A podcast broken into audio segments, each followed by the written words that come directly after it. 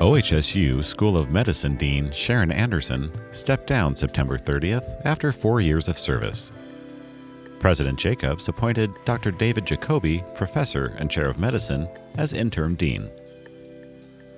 Dr. Jacoby started his career at OHSU in 2003 as Chief of Pulmonary and Critical Care. It's Tuesday, October 5th, and this is OHSU Week. I'm Josh Anderson. I had the opportunity to sit down and meet Dr. Jacoby to learn more about his 18 year history at OHSU and outlook on the future. Dr. Jacoby, thank you for joining me today on OHSU Week. Well, thank you. It's great to be here. Well, and you're not new to OHSU, so can you talk about your background so the OHSU community can get to know you a little bit better? Uh, sure. I I was um, I'm originally from New York, and I was a resident and then chief resident in internal medicine at Temple in Philadelphia. Um, and after that, I went to UCSF for four years at the Cardiovascular Research Institute, where I was a pulmonary and critical care fellow before spending 15 years at Johns Hopkins in Baltimore. And I came here, as you said, in 2003 to be head of pulmonary and critical care, which was really a great opportunity. One of the things that attracted me to here was that at the time, OHSU was really in a phase of very rapid expansion. This is when Peter Kohler was the uh, president, and the Oregon Opportunity was a fund that he was able to develop to recruit uh, people in all mission areas, but in particular, building a more traditional academic medical center, which is uh, which is what we are now. Um, but it was really great to be in fairly early on that and really at that inflection point when OHS was really climbing in the NIH rankings, developing a lot of really strong translational research programs, recruiting a lot of strong scientists in all different areas, as well as building some big clinical programs. So, as I said, I came here as head of pulmonary critical care. I spent 15 years in that position, which was really very gratifying. Um, I inherited a really strong group of people and then was able to build on that with resources that uh, that were provided as part of my recruitment. And we uh, we built up the fellowship. Uh, we built our research program. We massively expanded our clinical footprints, and um, it was just I would have to say it was really a lot of fun because I really liked the faculty that I had, and and uh, as well as the trainees that we brought through and developed, and so that was um, that was really very, again, very gratifying. Then uh, about four years ago, Dr. Anderson uh, was moving from being from being chair of medicine to being uh, the dean, and I asked me to take over first as as interim chair of medicine and then as permanent chair of medicine. Which, uh, first of all, I tremendously appreciated the uh, the confidence she showed in me in in uh, and giving me that opportunity. And I've really enjoyed uh, being department chair. Again, it's just it's a great group of people to work with. So now uh, having Dr. Jacobs give me the opportunity to be interim dean is again just just a very uh, a very pleasing uh, turn of events. So I'm really excited. Well, congratulations. I'm sure you've seen in your in your time here, you've seen a lot of changes at OHSU. What are some of the changes that that stick out to you? Well, if you just look at the campus, it's totally different from when I got here. Even the biomedical research building had not been built when I got here. There was nothing on the waterfront. I, I don't know what the how how many fold increase in uh, square footage we have since then, but but it's just massive. I mean, it, it's just a huge uh, huge expansion, and with that, there's been a big expansion of faculty, a big expansion of programs, and kind of a change in mentality, I would say. Well, when I came here in 2003, I think Dr. Kohler's vision for OHSU was a big change from the way OHSU had been in the distant past. I mean, OHSU, I think, has always been a very strong medical school and a strong medical center, but the influx of, of particularly research and building on, on strong research that's already here made for a very a very rapid change. You know, now having been here now for 18 years, I've seen that really come to fruition. I've seen a lot of people come in, a lot of very, very strong scientists, both in the departments and in the institutes. The educational programs have grown, not only grown, but also introduced a lot of really innovative approaches. Um, clinical programs have, have expanded tremendously, and uh, it's barely recognizable from, from when I arrived 18 years ago. Do you feel like OHSU has a little bit more recognition in the medical field? I, I think I think so. Um, I also feel that there's kind of a difference in the way that we see ourselves. I, I think that with that really rapid expansion before I got here, really, and then you know in the first few years I was here, it, it was as though people people didn't really know how good we were. Uh, that was that was my impression anyway. I, I was looking at um, you know, a lot of really strong research programs, some great clinical programs, and just I, I don't know if it was the that kind of uh, Oregon understatedness or or exactly what it was, but it just didn't seem as though anybody knew how good we were. Now, now I think people know, and my colleagues in other in other academic medical centers know too, which is which is great. But but I think that the way we view ourselves is the thing that has really evolved. So, as you mentioned, you're stepping into the interim role of the Dean of the School of Medicine. What are your goals for this role? Well, I think you know, obviously OHSU, just like all medical centers right now, it has there's a bit of crisis going on because of the pandemic. At the same time, we're in a transition in leadership um, in the School of Medicine, um, but we can't stop moving forward because of that. So we're dealing with this big clinical problem, and I can tell you, I saw it up close last week. I was I was attending for the week in the in the intensive care unit.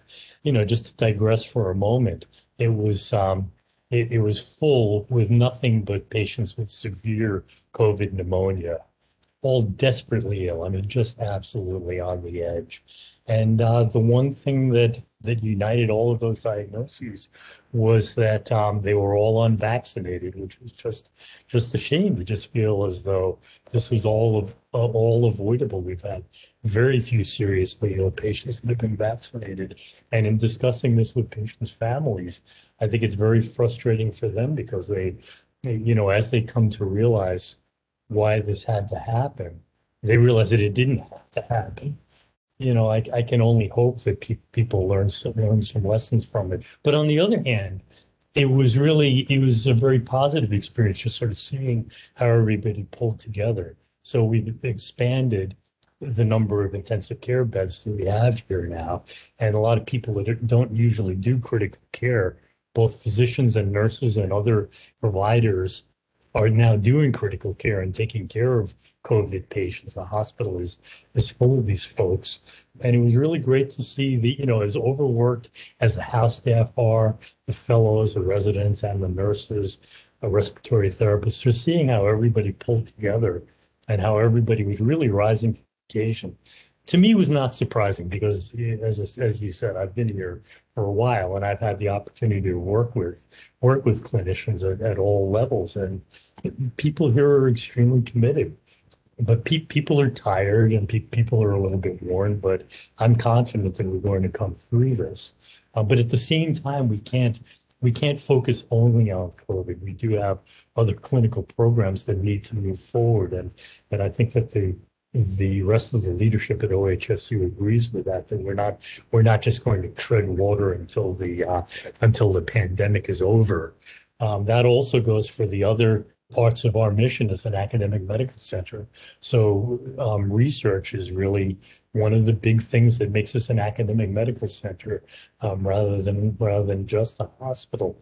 And um, we're, as I said, very very strong in research, you know, in a lot of areas and I'm really looking forward as interim dean to working with with Dan Marks, the senior associate dean for research in the School of Medicine, as well as with Peter Barr Gillespie, executive vice president for research, to be strategic and to be focused and to be smart about how we're going to foster research and and how we can recruit new scientists and new physician scientists and how we can continue to support the, the, successful scientists that we have here now because you can't just sort of stop that sort of thing and then restart it like turning a turning a faucet on and off um, pe people need to keep moving forward. And, and I think that, you know, it's very, it's very gratifying to see how people agree with that. And I, I think that making people feel comfortable that we're, that we're supporting them is going to be very important.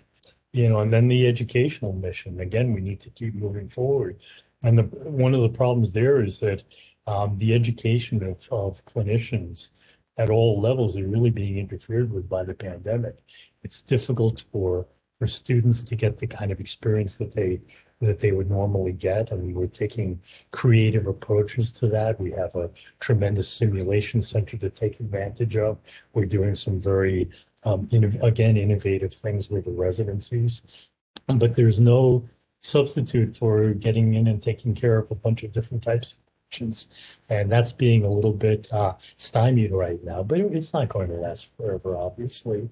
Same thing for the residents. The residents are, you know, they're they're working very hard and they're they're not getting quite the breadth of experience they would normally get, but they but they will as we come out of this. And it's it's important to remember what they've done and what they've sacrificed. I mean, really, the residencies are the the heart and soul of all the clinical departments here, and uh, we we uh, rely on them for that for that to, to be our center really clinically. All of these things are worth keeping in mind. You know, the students, the residents, the fellows, and, and just sort of making sure that we that we remember what they what they've done for us. And then, you know, in the research realm, the graduates, graduate students, we have we have more graduate students here than we have medical students, and uh, and the graduate programs here are terrific. They're they're outstanding. And I say that having been in, in medical centers that had outstanding graduate programs. We have very innovative graduate programs. We get great students here. Um, I've had the the honor of being the director of the MD PhD dual uh, degree program for the last 13 years. And uh, those students are just beyond belief. They just every every time I have I have a chance to interact with uh, with them, it just it just amazes me more.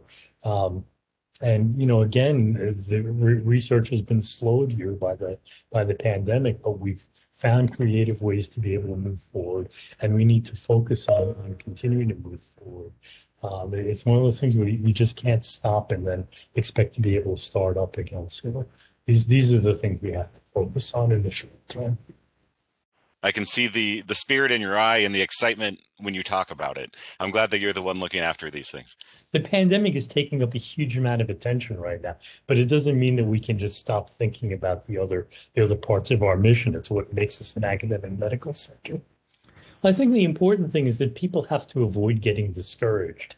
Um, you know, everything everything has been slowed down by the pandemic and people's progress has slowed down and particularly when you're when you're dealing with um, early in your career and you really feel as though you need to move forward and you need to keep progressing in order to succeed. Anything that slows you down, there's that potential for it to be very discouraging. And I just, I just want people not to get discouraged. This is, this is going to pass we're going to get through this. And, and I think that I think everybody is on the same page in, in wanting us to be successful in all emission areas and not just not just in weathering the storm of the COVID pandemic. Those are great words of wisdom. I might just print those out. Well, I mean, I can tell you my own research program. I have I've had an NIH funded lab for uh, for over 30 years now. And you know, we work on on asthma and airway nerves and how they control the airways. And and um, it, our program has been in my my own research program has been has been slowed down by the pandemic, and um, we had several students in the lab that really their research almost ground to a halt for a number of months. They managed to keep some things going, but but it was uh, it was frustrating for them. And uh, you know now we're, we're we have come out of it, um, as far as the as far as the research goes, and we're we're pretty much back to where we were. But um, it, it's it's important not to not to overreact to to those sorts of setbacks because you know really this is one of many setbacks that, that people are going to face in their careers, and you can't you can't overreact to it. One thing I've learned in being in academic medicine for a long time is that is that academic medical centers are always at the edge of the abyss or view themselves that way. Every year, there are unprecedented challenges that we're facing. And this is not to minimize those challenges. And to be honest, this year really was this past year and a half really were unprecedented challenges. But we come through these, and and we just we need to remain positive. We need to keep driving forward. When you you know if if you stop trying, then you know you're not going to make it. Well, I guess that would lead into your your leadership style a little bit. I wanted to ask you what what do you see as your leadership style? Well, I think that if I if I were to sum up my leadership style, there's a quote that is attributed to many different people. I've always attributed to Edison, but but it's that you can you can achieve a lot more if you don't care who gets the credit. And and that's that's always kind of been my approach. I really want I want things to be good here. I want OHSU to be very strong. And and I don't really care. The things that I do that contribute to that. It, I, I get a lot of satisfaction just out of seeing programs grow and seeing divisions grow and departments grow and seeing um, young people succeed and and seeing faculty feel feel fulfilled. And I don't I don't really need to take credit for that. I just feel as though uh, whatever I can contribute to that makes me feel very happy about it. I, am interested in working hard to be successful and to and to help OHSU be successful.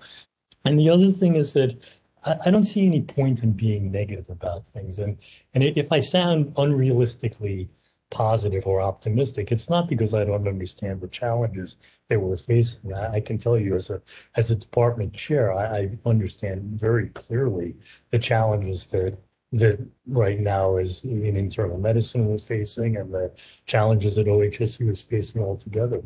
My belief is that we can get through this.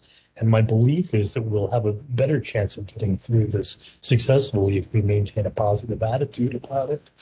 I love being a physician scientist. I'm, I'm this is if I if I were doing it over again, I would I would do it. I would do it again. This is what I would be.